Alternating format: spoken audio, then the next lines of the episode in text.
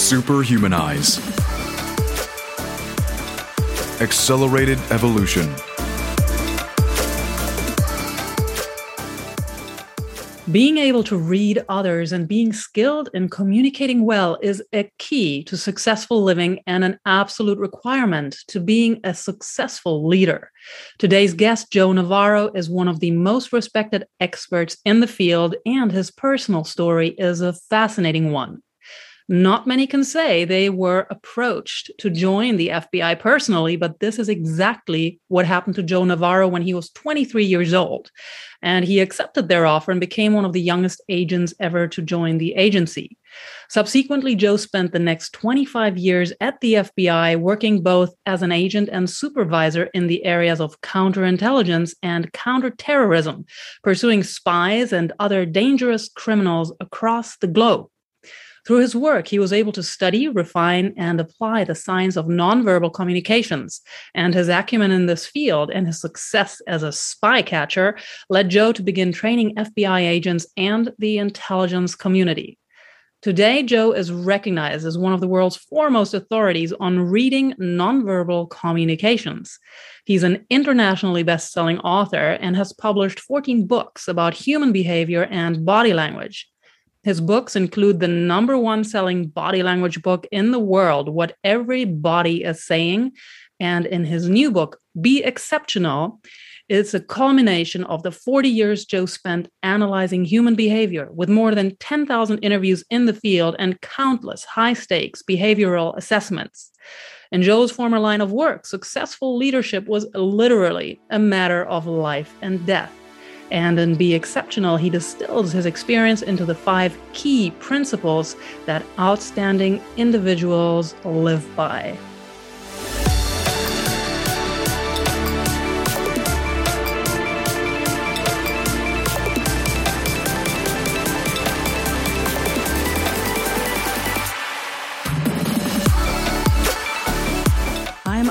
Summer, and I have passionately dedicated the last 12 years of my life to creating the ultimate human experience mentally, physically, and spiritually based on the most powerful ancient teachings and cutting edge modern discoveries and technologies.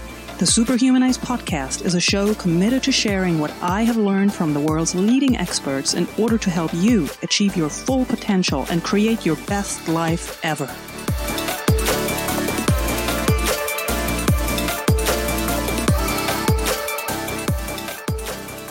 Joe, welcome to the Superhumanized podcast. I'm so pleased you made time for us today. Well, thank you for having me. It's uh, it's both an honor and a pleasure to be with you, Ariana. You are most kind, Joe. You actually have a fascinating story. Before you became internationally recognized as one of the world's foremost experts on body language, you were an eight year old refugee fleeing from then communist controlled Cuba during the Cuban Missile Crisis. How has this experience influenced the trajectory of your life?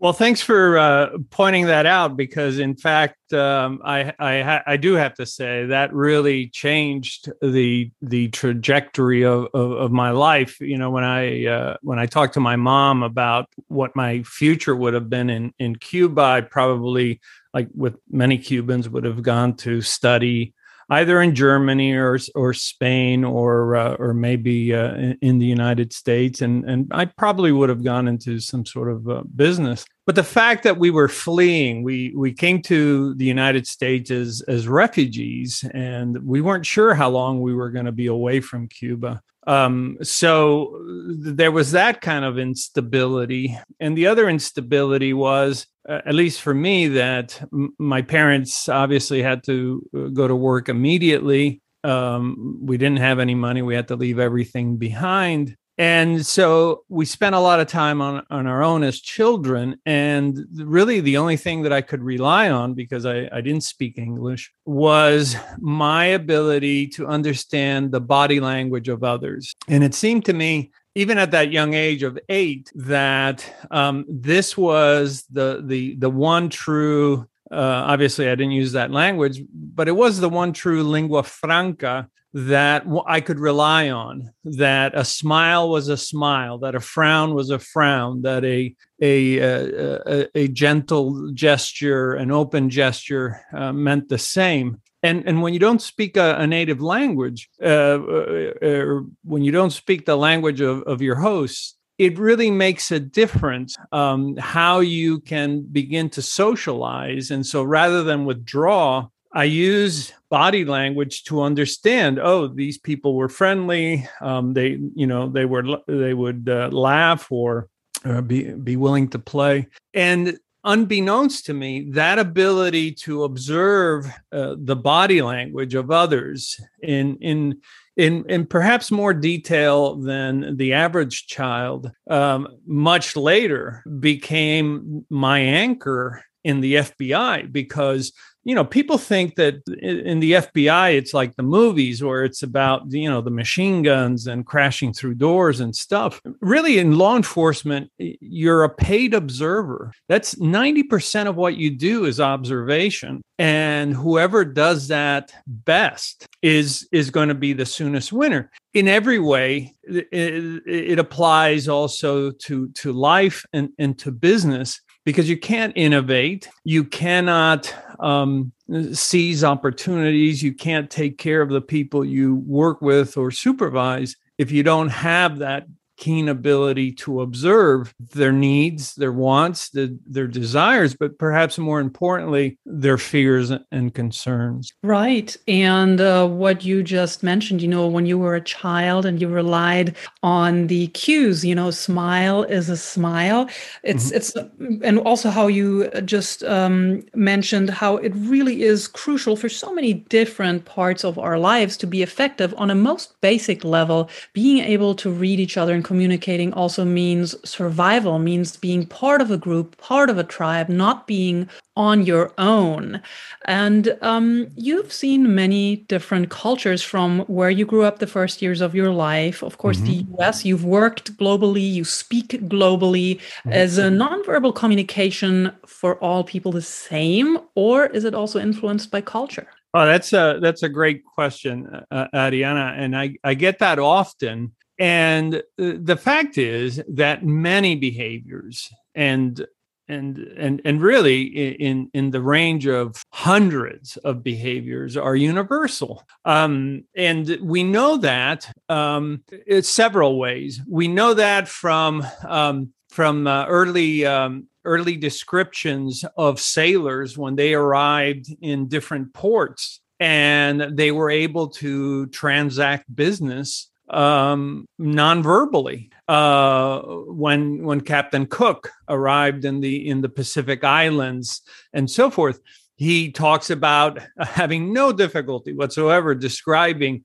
immediately who was the chief and who were the warriors, who were the um, uh, which individuals were part of the court, which individuals were um, delegates, and, and, so forth. The the body of the body language of, of, of a leader was different than of a follower when Bernal Diaz arrived in uh, in in uh, Mesoamerica, what is now Mexico, he saw the same things, the same gestures, the same body language, and we know from the studies of children who are born blind, they've never seen uh, behaviors. And yet, I'll give you an example. When when we um, are having a tough day, or if it, you, often you see the stock market does poorly, you see a picture of somebody uh, covering their eyes, and uh, and th- this is u- universal, and we know it's universal because children who are born blind when they hear things they don't like, they don't cover their ears, they cover their eyes, and they've never seen. So mm-hmm these things, these behaviors are part of our paleo circuits. They're with us, they're transferred through our DNA. Um, I'm, I'm often amazed when I when I see a little child that's maybe two years old, maybe doesn't speak quite yet, And when they're upset with their mother over something, they cross their arms, they frown, and they turn around. And I go, like, where did they learn that? because their parents certainly didn't that. Um, so, so those behaviors are innate. Um, the, what, what I just described, which is called um, uh, uh, ventral denial, which is I will turn my belly side away from you anytime you you upset me. That's that's universal. Now there are cultural behaviors, and of course um, those are um, in, in, infused um, into everyday life. Uh, gestures for saying stop or come here. Uh, for instance, in some countries, you say come here with the fingers up. In other countries, you do it with the fingers down. Um, if you watch, uh, I, I love to watch uh, movies from other countries. So um, right now, I'm binge watching a lot of movies from South Korea, and, and they're fantastic. and uh, one of the things you notice is I don't have any problem reading their body language. Uh, I I've, I've, done that with Iranian movies. Uh, I've done it with Egyptian movies from with Latin America. I never have problems with the, the, the body language, but you see some gestures, for instance, in a lot of um, uh, Asian countries when people laugh and and it's very gregarious they'll cover their mouth as they're as they're laughing well that right. gesture is cultural um, and uh, and it doesn't apply to to all nations in the same way that uh, spatial distances uh, for instance the spatial distances that you might see in um, in Germany or uh, or New York are much different than the the spatial differences that uh, one would see in the American Midwest uh, or California. So culture influences, um, but uh, overall, there are hundreds of of uh, of nonverbals that are in fact um, universal. Superhumanize. And it's fascinating how this is knowledge is embedded literally, you've mentioned it before, in our DNA, kind of to send us out into the world, uh, speaking symbolically, running, having the tools at our disposal to uh, hopefully survive within a group. And um, speaking about a group, or rather, mm-hmm. speaking about um, the FBI. Yes. FBI is one of the most recognizable a- acronyms in the world, and mm-hmm. also for people such as I, uh, one of the most intriguing. How does someone get recruited and approached by the FBI? What, can you describe the process and also why? Why do you think they were interested in you? Um, but that's a profound question. You know, I was recruited in uh, 1978. Um, I was um, I was still in my 22nd year, and um, and normally um, uh, you you you you have to be 23 years of age and nowadays you do it online nowadays you apply to the bureau but um, back then um, usually at at various universities um, there were what we called scouts, and uh, and these scouts would be looking for individuals who perhaps would fit into uh, maybe working for the FBI, maybe working for State Department in uh, international relations, or um, if they were um, keen in linguistics, perhaps for the uh, NSA, the code breakers. And um, I, I suspect I never found out. No one told me. Um, but it was it was really weird because I was in my in my uh, in my uh, apartment and uh, I get a phone call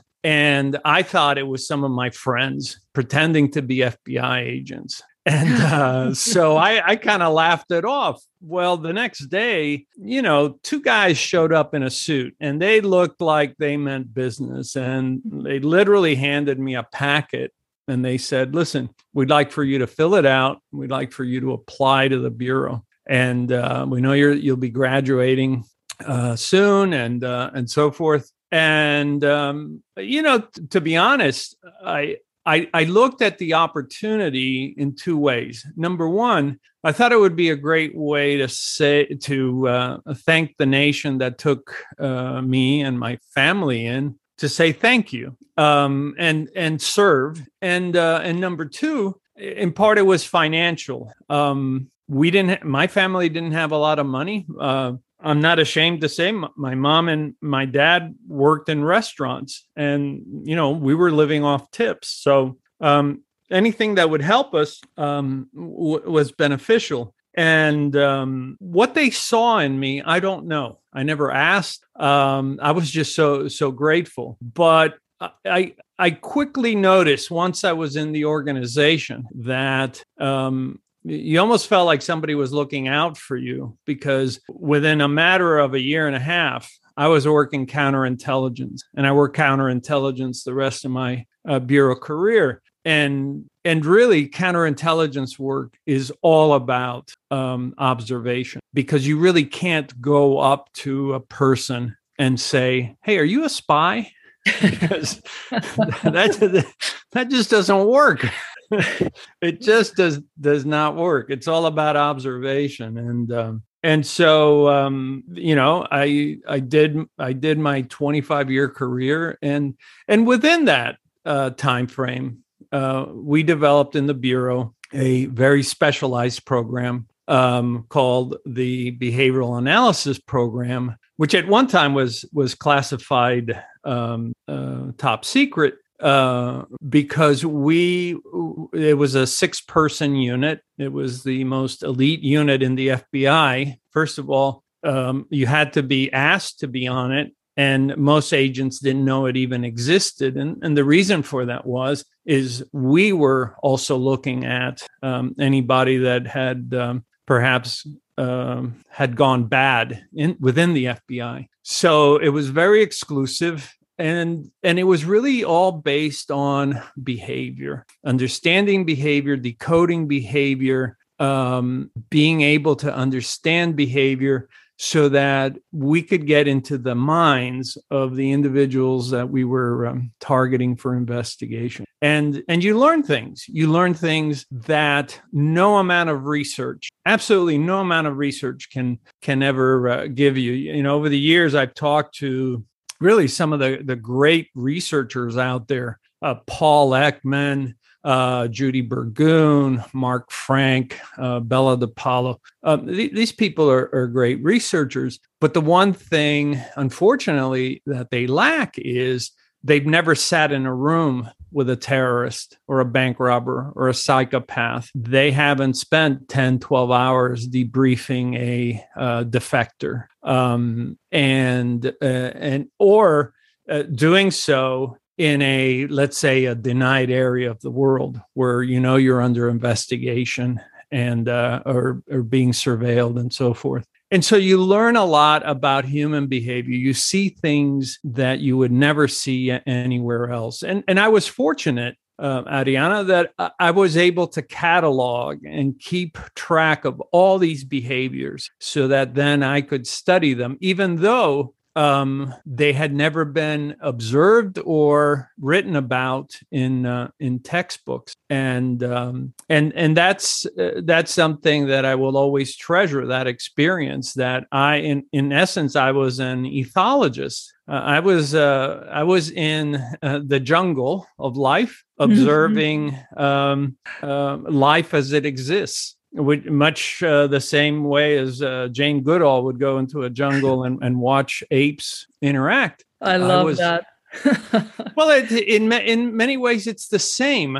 You you just don't know what you're going to get each day. Uh-huh. You know, when you see two mafia guys in Queens walking side by side, and you notice uh, their pace.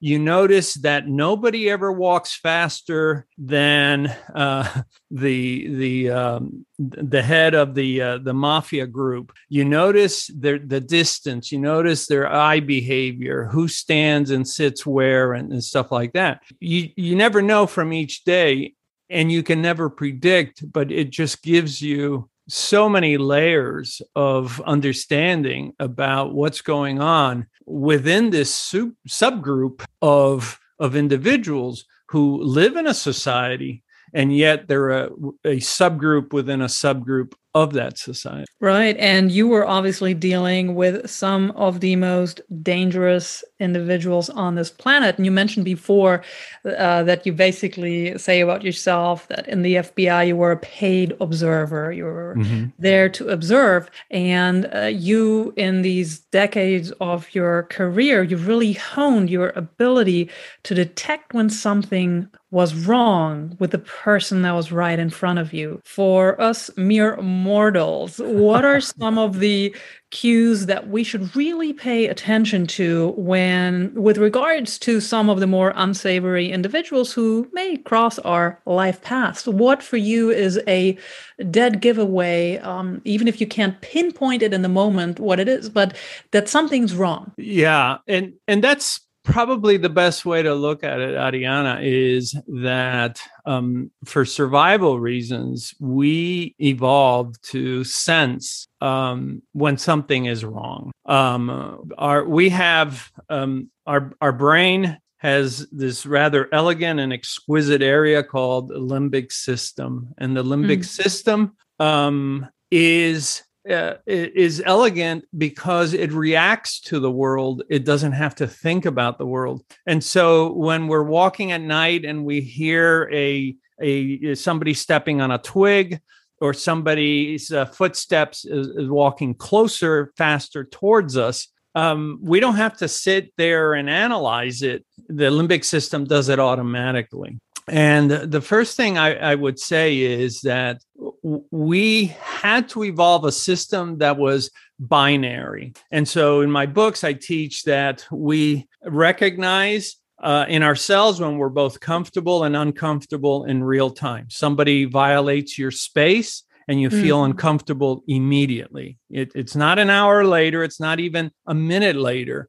Somebody violates your space, you feel it in that moment. And what I teach is to listen to your body's reaction because if you feel uncomfortable, if you feel uncertain, if you feel insecure, if you feel um, nervous or tension, it's it is in your head but it's supposed to be in your head. It's your your your body is reacting to the world in the way that it was evolved to react to the world. And um, we must listen to that because if we we may not be paying attention but our our subconscious is paying attention to the world. And it will do the algorithm and figure out that if this person is walking at the same speed as I am and at the same angle, that at some point we're going to come together. And that's not supposed to happen on my walk down the street. Right. Something's telling me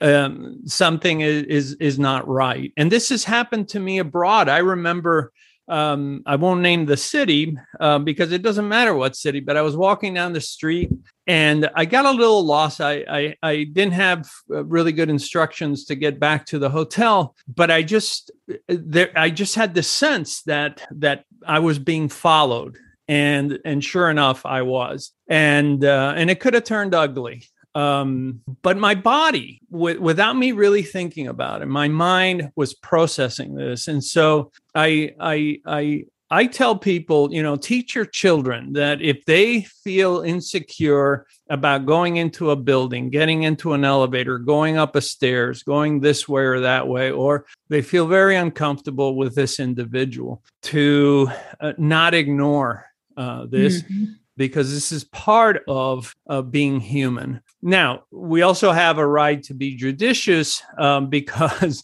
as I remember one time, my daughter sneaked up on me and uh, and she was just trying to, to uh, scare me. So mm-hmm. you know we we should turn around and make eye contact and see well who is this person? Are they a threat or not, and so forth. But we need to listen to our our minds and our bodies. And some people say, well, I have a gut feeling. Well, interestingly enough, you know, in the last ten to fifteen years, we've come to find out that. Um, uh, we have neurons uh, that line our stomachs. And the neurons in our stomachs are connected through the vagal nerves to the brain. Yes. Now, w- we don't know what that perfect connection is, but I know that I've been in situations where the feelings in my gut um, were telling me this isn't right, and uh, and I paid attention to it. Mm. So listen to your listen to your your body, but also you have to pay attention. One of the things that I see as dangerous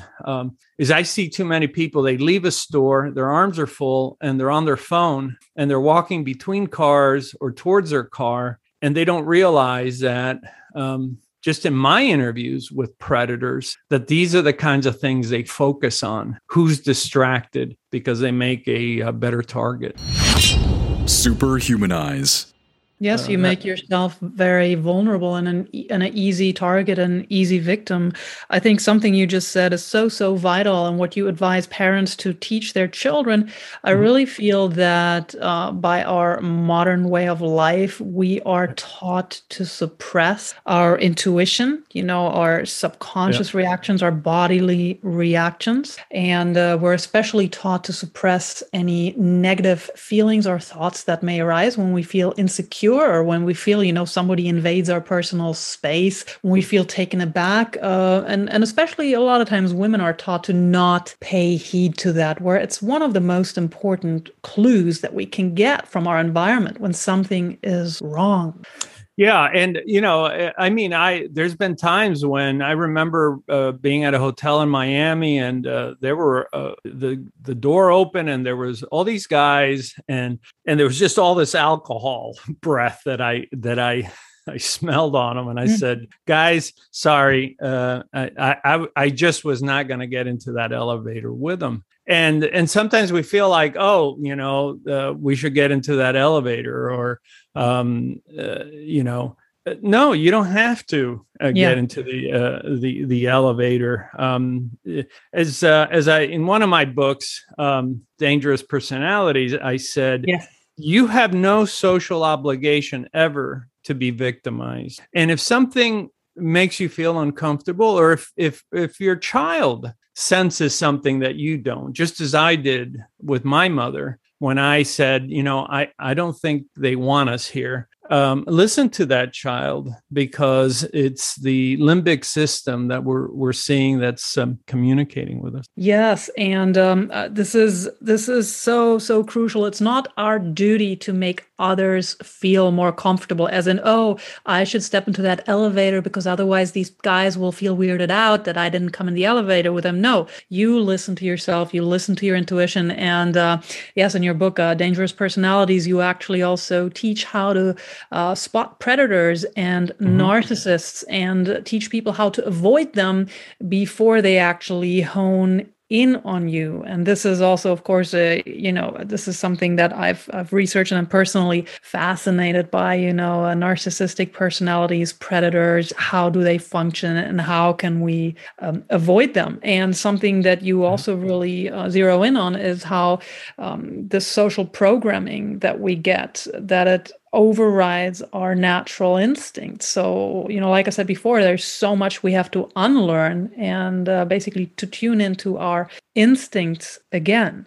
Exactly. I, I, you know, you're well versed in this area. I, I wish everybody was. Uh, well, they need to listen to your show. Um, but it, it really is. Uh, it makes a big difference if you're well versed in this area, and it's not being. It's not about being paranoid it's about having that sensibility that um, we evolved to observe the world and process that world as quickly and effectively as possible and to make uh, uh, you know decisions. But we, we no longer live at, at, at the horizon you know 10,000 years ago you would see somebody on the horizon walking towards you and uh, nowadays, uh, somebody is turning the corner on on uh, Fifth Avenue, and now they're in front of you, or they're getting in the elevator with you, or any number of things. And so, as time has, it's temporal. Now, time has shrunk, space has shrunk, and so we need even more so now than before. Uh, we need to make those decisions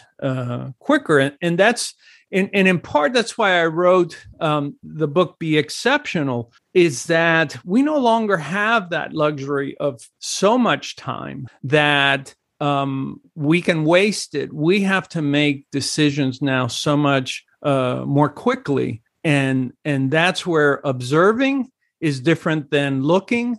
And uh, observing and decoding the world around you is so much different than merely looking. Mm. And just to sum up, uh, also, uh, you know, or to to um, put a little bow in what you said mm. um, with uh, regards to the book "Dangerous Personalities," I think something mm that's really important is also to realize that there are people out there that are wired differently from you and I. A lot of people get hung up on the "but I would never do this," and even just realizing that there's people who operate from a completely different baseline, they're literally wired differently, can save your life or can save you from just getting into horrific situations. But um, in your book, uh, "Be Exceptional," mm-hmm. you um, actually you have distilled this knowledge, this vast treasure trove of knowledge that you've uh, um, amassed in your many decades of your career and of your research into these five traits that set mm. extraordinary people apart. Can you give us an overview of what these five traits are? Yeah you know i was astonished over the years that the there was the one thing i kept observing with exceptional people um, and obviously in my work I, I, ran into a lot of people that were not exceptional or at least not mm-hmm. in a good way was they they kept having these five traits that that we kept seeing over and over. And, and the first one was that these individuals, and it didn't matter who they were or where they were, whether they were a farmer, or you know I, I, I write about this woman in brazil who was blind but but she could do needlework. One of the things that that i noticed was that no no matter what they were handed they had crafted for themselves a a a life they had a mastery over themselves so that then they could have mastery over other things mm. and um, invariably when i looked at um, you know these exceptional individuals the only way you could achieve all those things was to have this self-control over impulsiveness self-control over things that would detract you, um, things that would um, uh, keep you from being focused, uh, having your emotions uh, under control, so that then you could master other things, whether it's, uh, you know, uh, being a, a, a, uh, creative person, a musician, an athlete, or, or I said, I, I talked to so many farmers over the years who who just really understood the land and their animals and their family and and you realize um, these are very special people but the one trait they have is is this mastery over, over self and obviously in conjunction with that was that they were all invariably exceptional observers hmm. that they could sense or decode the the fears the concerns the the needs the intentions of others and they were able to extrapolate that uh, information very quickly and put it to good use and that um, the most innovative of people, whether you were inventing the airplane or uh, the, you know, I talk about the man that um, invented the Velcro. Mm-hmm. It was that keen ability to observe and to and to be um, curious about the world that really set the exceptional apart. And the other thing that that they all had was this really uh, exquisite ability to communicate um, with others and what was interesting is most of the very few people can communicate uh, exquisitely verbally like a Churchill or a Shakespeare, right? Those are those are very few. Great writers, very few. But they can but these individuals could communicate love and understanding and caring and empathy. And that was done non-verbally. Mm-hmm. And it was astonishing to see at what level those nonverbals um, uh, played at. Um, just the other day, I'm reading about this this woman who is, uh, I believe, near hundred, or maybe she's hundred, and every day she sits outside and this little toddler comes over and sits with her. And this is all about nonverbals. They're, they're not having a regular conversation and yet they spend hours together. And this is about proximity. This is about touching haptics. This is about um, you know uh, turn yielding and um, and uh, uh, you know a lot of um, when when you tilt your head a lot, it conveys caring and so forth. It, I am sure that 99% of their communication is nonverbal and yet they both thrive on it. And that's the unique ability of of the exceptional. And the other thing that the exceptional have is that um, they act uh, immediately very quickly but also very pro-socially. That mm-hmm. that their ethics right? Ethics is what is befitting of another human being. Their ethics um, uh, allows them to do the calculus very quickly and decide you know what this is what i'm going to do i'm going to do it now but i'm going to do it quickly because it's it's it's beneficial and then right. the the last component which i found in a way interesting is that humans uh, really don't seek perfection. We may strive for it, but we, in certain things, right? The musician, the artist. Um, but in essence, the average person merely seeks psychological comfort. Uh, when we're reading a good book, when we're in the company of a loved one, when we lay our heads down at night, when we make an investment, all we want is psychological comfort. Hmm. And whoever provides that in life, they're the going to be the ones that are going to be the soonest winners because they're the ones that understand how the brain works. That um, a you know a gentle hand on the shoulder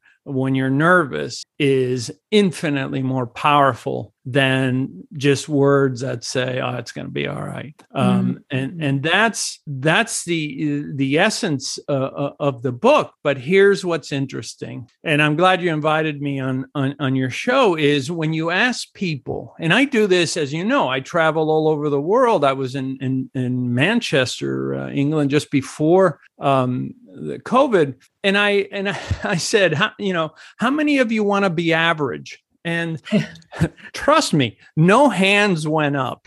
So I said, that's good. How many of you want to be exceptional? And all, you know, these hands, you know, 800 hands went up. So then my question was, okay, you want to be exceptional. How do you do that? Right. And then you hear silence.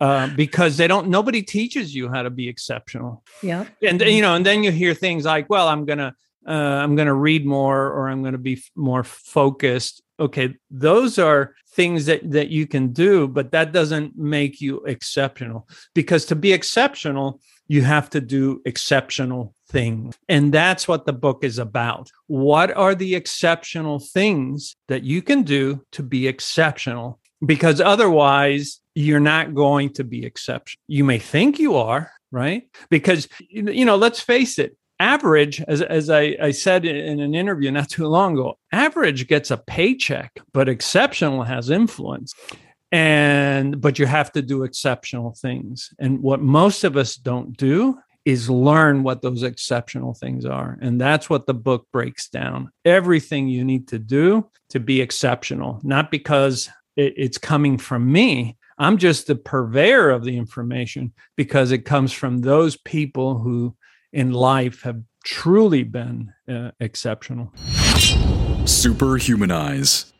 Yes, and uh, in the book, you explain very well all of these five key traits, whether it's self mastery, observation, communication or you know taking direct and quick action or what you mentioned about the creating psychological comfort in the book uh, really step by step. Mm-hmm. i highly recommend that you can learn about how to harness all of that how to fine tune it. And i also like how all of this in a sense builds onto each other because uh, self mastery for example is the basis in my opinion for being able to take immediate action versus just reacting when you are run and ruled by your emotions. And observation, of course, is the basis for good communication and also being able to give psychological comfort to yeah. someone. Yeah, it's as you know, because you know you exude uh, empathy uh, in in uh, in in all your interviews and and so forth. Is the only way to really be empathetic is you have to be able to observe what does this person need right now? And if and if you can't decode that if you can't interpret that and maybe you can't do it with the terms that, that i would use right? But it, even if if if just having a gut feeling if you don't if you don't bite into that and let it speak to you and say, you know what, this person needs a hug or this person needs to be alone right now, or maybe this person just needs somebody to sit next to them and not say a word. If you don't know how to do that um, because you're not observing, then you really cannot be um, empathetic. Right. And you mentioned it before, you know, mere looking is completely different from observing. For those who would like to hone their observation skills, and of course, we live in a world where we're flooded by visual information, but mm-hmm. how can we become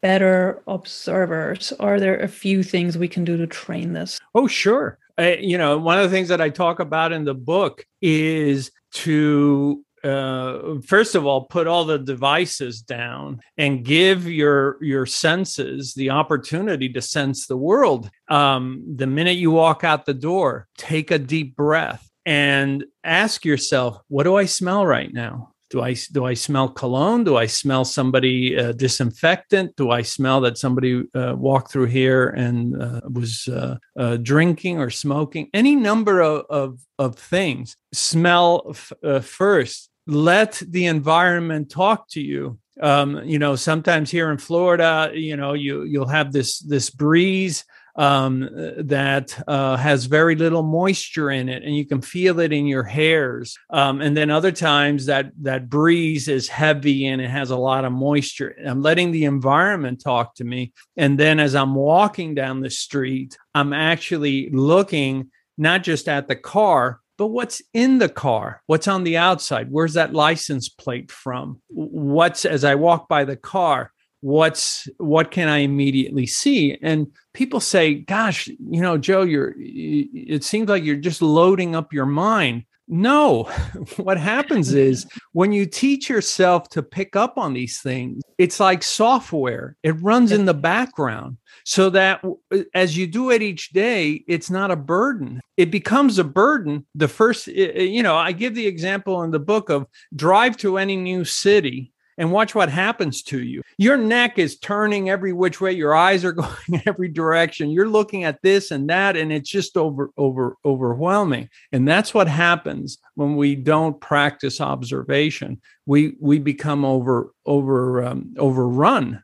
Mm. Uh, we become burdened because we haven't practiced observation. When in fact, if you practice observation and then you need it, it just comes so smoothly. Right. It just it just instantly uh, delivers the message that that you need but we need to practice that because it's a skill right? Observation is a, a skill. And you know people say well you know is it like bike riding? Well i can tell you i haven't been on a bike in about 10 years and i got one on the other day and i was a little wobbly okay? I mean i could i could bicycle down the road but i was a little wobbly at first. It's a skill and it's something that you uh, you uh, you work on but really exceptional people take the time to um, get to know the person, to uh, look in their eyes, to listen to them, to experience them. And those observations then drive the conversation and the relation. Right. And they drive the conversation into a more profound and also authentic direction. You also say that observation is the key to innovation. Please explain. Yeah.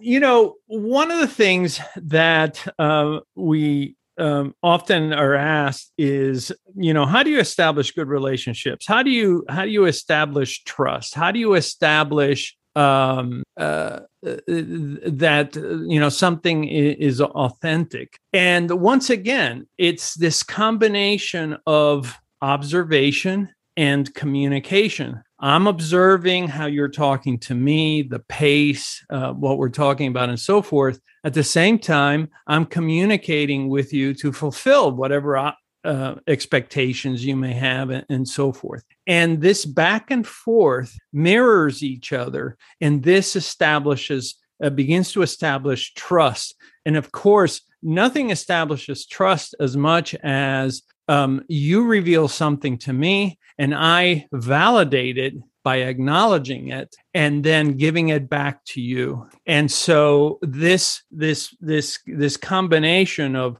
observation communication back and forth helps us to establish uh, trust very quickly in business or in uh, or in relationship. Right and which then leads uh, to the desired outcome. Um, the first part of our conversation you mentioned uh, when i asked you about whether you know body language is universal that for example in the case of the uh, some of the spanish conquistadores you they would immediately know who would be a leader of mm-hmm. the people they would meet in what is now called America. Yeah. Uh, with regards to the body language of a true leader, what it is is it like? How can we detect it and uh, hopefully cultivate it ourselves? Mm-hmm. So one of the things that's universal um, that we we've seen in in, in leaders is um, whether again whether we're looking at, for instance, uh, the the words of Sir Richard Burton when he was trying to find the the source of the Nile, uh, Bernal Diaz, Cook, um, and and all the others is no matter where we go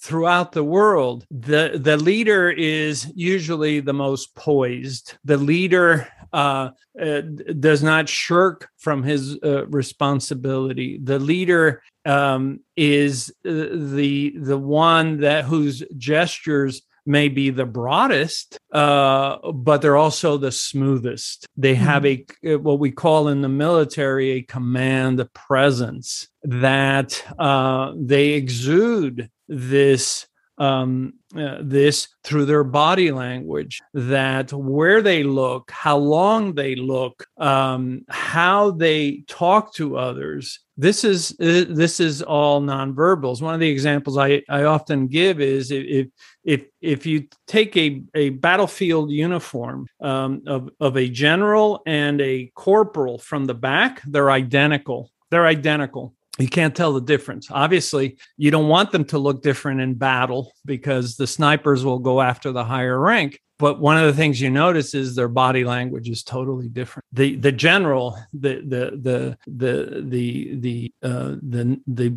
the body language expressions of the general are so much different than uh, than those of uh, of a, a subordinate, and that uh, is a universal trait that uh, that we see where uh, the leader is more deliberative. Um, uh, they're more um, pensive. Um, their gestures uh, much more uh, smooth, and they are uh, more confident. And mm. that has been stu- uh, uh, at least in my re- own research. this is what I have found. going back to um, the early explorers when they first got to China, um, even before the time of um, uh, the great Kubla Khan and, and, and others, the nonverbals that were being observed by the Nestorian priests and, and others is, is remarkable. It is universal. Fascinating. Yeah, thank you for those insights, Joe. And there's a question I'll love to ask every guest on the show, and it's with regards to the practices that you may have in your life that have enhanced you mentally, physically, and or spiritually. Would you share that with us? Yeah, thank you for, for the opportunity. I, I have to say that the, the thing, obviously, uh, uh, you know, having good good parents to to learn from, uh, they they taught me so many things, but um, they weren't always with me. And, and, the one thing that I would signal out is a reading. Um, mm. I, as I said, we came from a uh, a background where we didn't have a lot of money, but I made sure that I studied everything that I wanted to study, and I and I and I read wide. I read history, biology, psychology, anthropology, law, um, everything that uh, that really fascinated me. And in a way, I created my own apprenticeship, and that's what I would encourage others to do is no matter what life has brought you, create your own apprenticeship. Nobody's going to hand you anything, but you can create your own apprenticeship, whether you want to work with wood or steel or um, learn an instrument. um, with me, it was about uh, growing my my knowledge and having a, a, love of knowledge, and it was about reading, and um, and it has never let me down. Wonderful. That's uh, great advice. I can relate to it as well. I love reading, uh, like I love breathing. And Joe, for people who would like to reach out or learn more about you, where can they find you?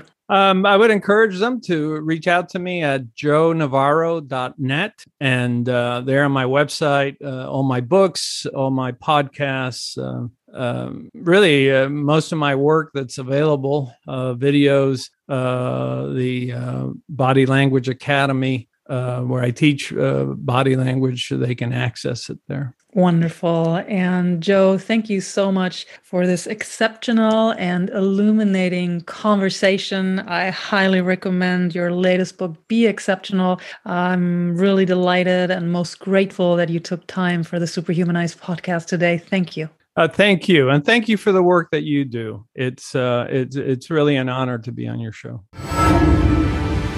Superhumanize. Accelerated evolution.